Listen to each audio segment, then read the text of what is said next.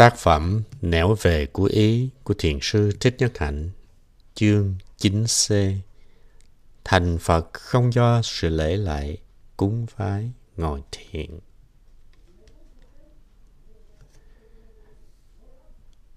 Ngày xưa chúng ta đã từng ước muốn làm những chàng dũng sĩ cần thiết cho cuộc đời, để trầm luân lắp cho bằng mới thôi.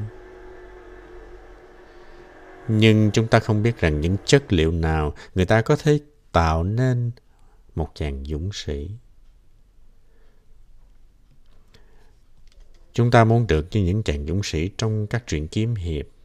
Bây giờ ngồi đây, nhớ lại ao ước đó mà bất giác mỉm cười.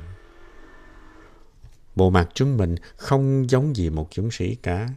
Thà như ngày xưa, cầm kiếm tre đánh nhau và bắt chước y hệt những lời của kiếm khách.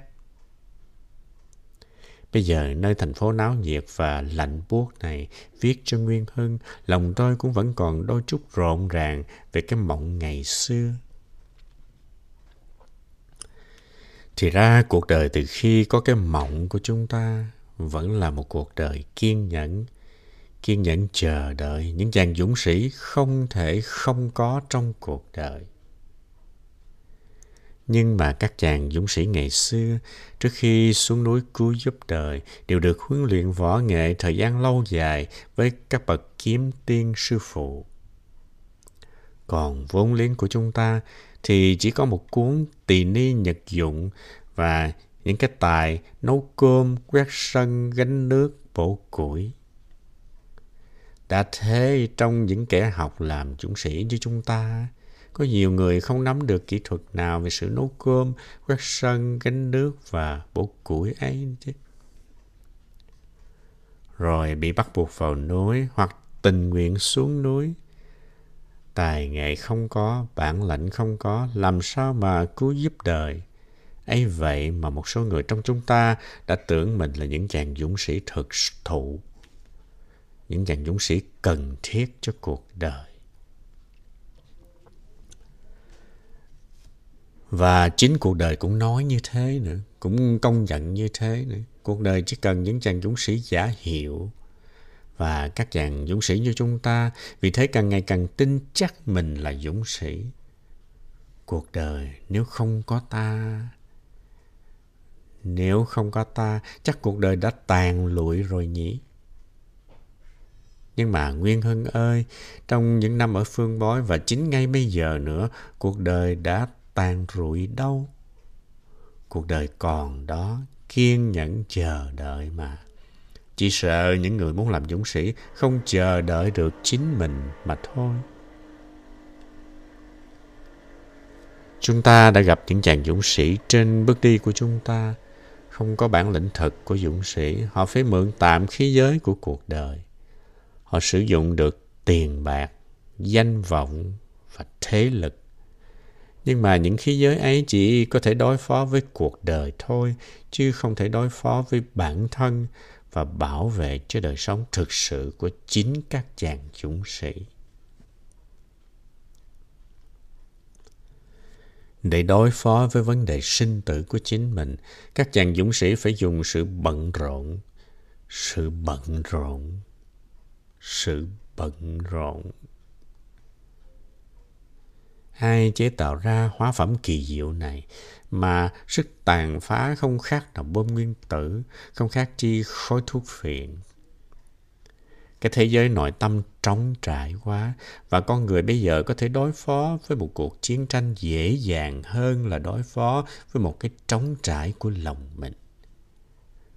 Bận rộn công việc thì than phiền là bận rộn, chẳng có thì giờ nghỉ ngơi được. Con người bây giờ không biết nghỉ ngơi, hoặc giả chỉ biết nghỉ ngơi bằng những loại bận rộn khác cũng được gọi là bận rộn. Hãy có được một chút thì giờ rỗi rãi, ngừng tay thì không chịu nổi. Phải với tay vặn cái nút thu thanh, hoặc vớ lấy một tờ báo, đọc bất cứ bài vở gì, tin tức gì. Đọc quảng cáo cũng được.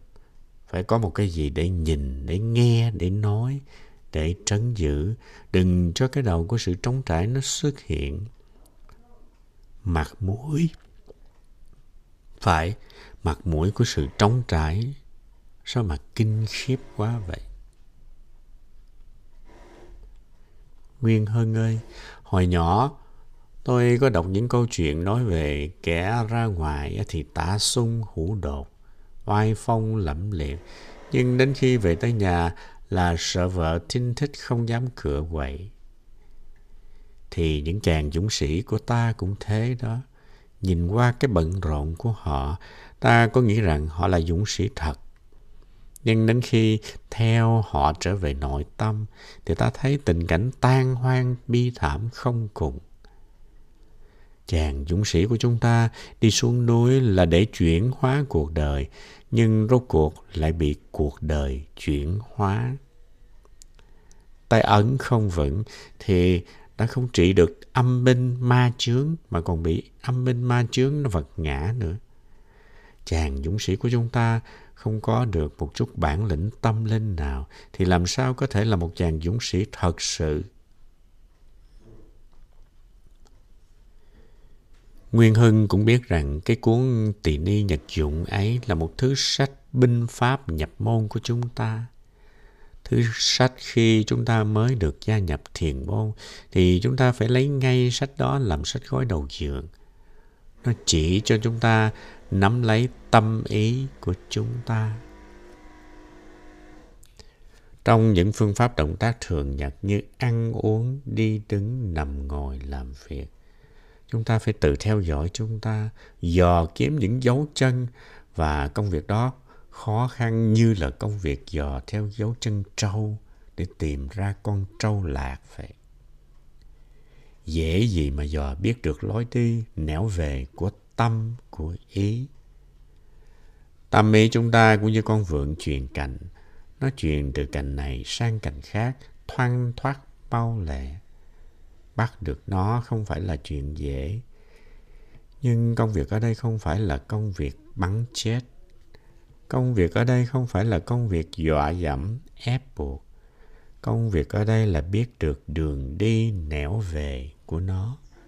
Để không cần dọa dẫm, ép buộc, mà vẫn có thể đi sát với nó, có nó trong tay bất cứ lúc nào mà mình muốn. Cuốn sách mỏng đó cho ta những biện pháp đầu để đối phó hồn nhiên mà vô cùng hiệu lực. Nó dạy ta quan sát và điều phục theo một đường hướng rất thích hợp, thiên nhiên, tất cả mọi động tác thân thể, ngôn ngữ, tâm lý của chúng ta.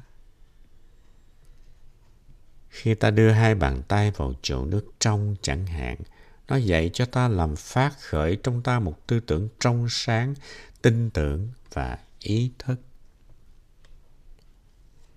Khi tôi rửa tay bằng nước trong, tôi ước ao rằng mọi người trong chúng ta đều được hai bàn tay tinh khiết để có thể tiếp nhận và duy trì chân lý.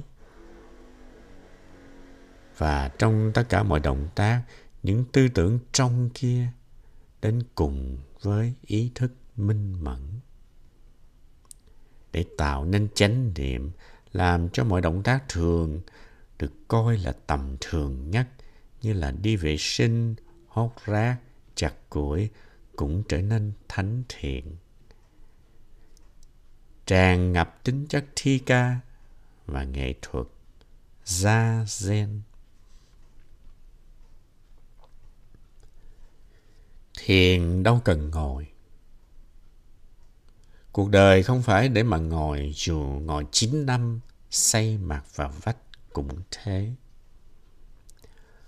Ngồi chỉ là những bước đầu. Cũng vì vậy mà chúng ta đã được hướng dẫn nấu cơm, rửa bát, không chỉ là để có bát sạch. Nói cho đúng mức ngôn ngữ thì nấu cơm không phải để có cơm, rửa bát không phải để có bát sạch. Và nấu là nấu chứ không phải là nấu cho xong.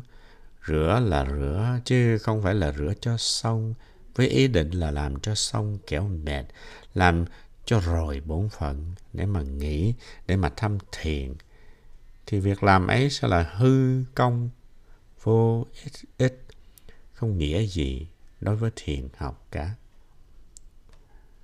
Rửa bát, quét lá trước sân, những việc ấy phải là thiền, là tu, là con đường thành Phật. Thành Phật không do sự lễ lạy, cúng vái, ngồi thiền.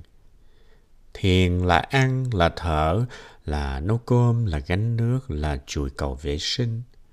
Thiền là dội ý thức minh mẫn vào mọi động tác thân, khẩu, ý, là làm cho rạng rỡ những chiếc lá khô, những viên sỏi nhỏ, những đống phân bón, những cành củi mục, làm cho rạng rỡ tất cả mọi đường đi nẻo về của tâm, của ý. Cho nên Nguyên Hưng biết rằng nắm được cái kỹ thuật nấu cơm, rửa bát, quét sân và nhặt củi ấy thì mới mong xuống núi làm chàng dũng sĩ. Một chàng dũng sĩ như thế thì có thể cười đùa trước các vũ khí của cuộc đời như là tiền bạc, danh vọng và quyền thế. Một chàng dũng sĩ như thế thì có thể ngồi trên những đợt sóng thành bại mà không bị đưa lên chìm xuống bởi những đợt sóng thành bại. Và một chàng dũng sĩ như thế ít ai biết là một chàng dũng sĩ lắm. Nguyên Hưng, dù sao thì mùa xuân cũng đã thấy thấp thoáng ở quê nhà. Dù cho quê nhà đang lâm vào tình trạng khốn khổ đau thương đi nữa, thì mùa xuân cũng nên trở về để trao cho Việt Nam khổ đau bức thông điệp hy vọng của sự sống màu nhiệm. Để tất cả chúng ta đặt niềm tin ở tương lai mà vững lòng đi tới. Tuyết đang rơi trước cửa sổ tôi, màu xanh còn vắng mặt. Nhưng thiều quang sẽ đến và hàng cây trụi lá khổ hạnh kia cũng như những bãi cỏ chôn vùi dưới tuyết kia sẽ lấy lại được màu xanh mơn mởn của mùa xuân thịnh vượng.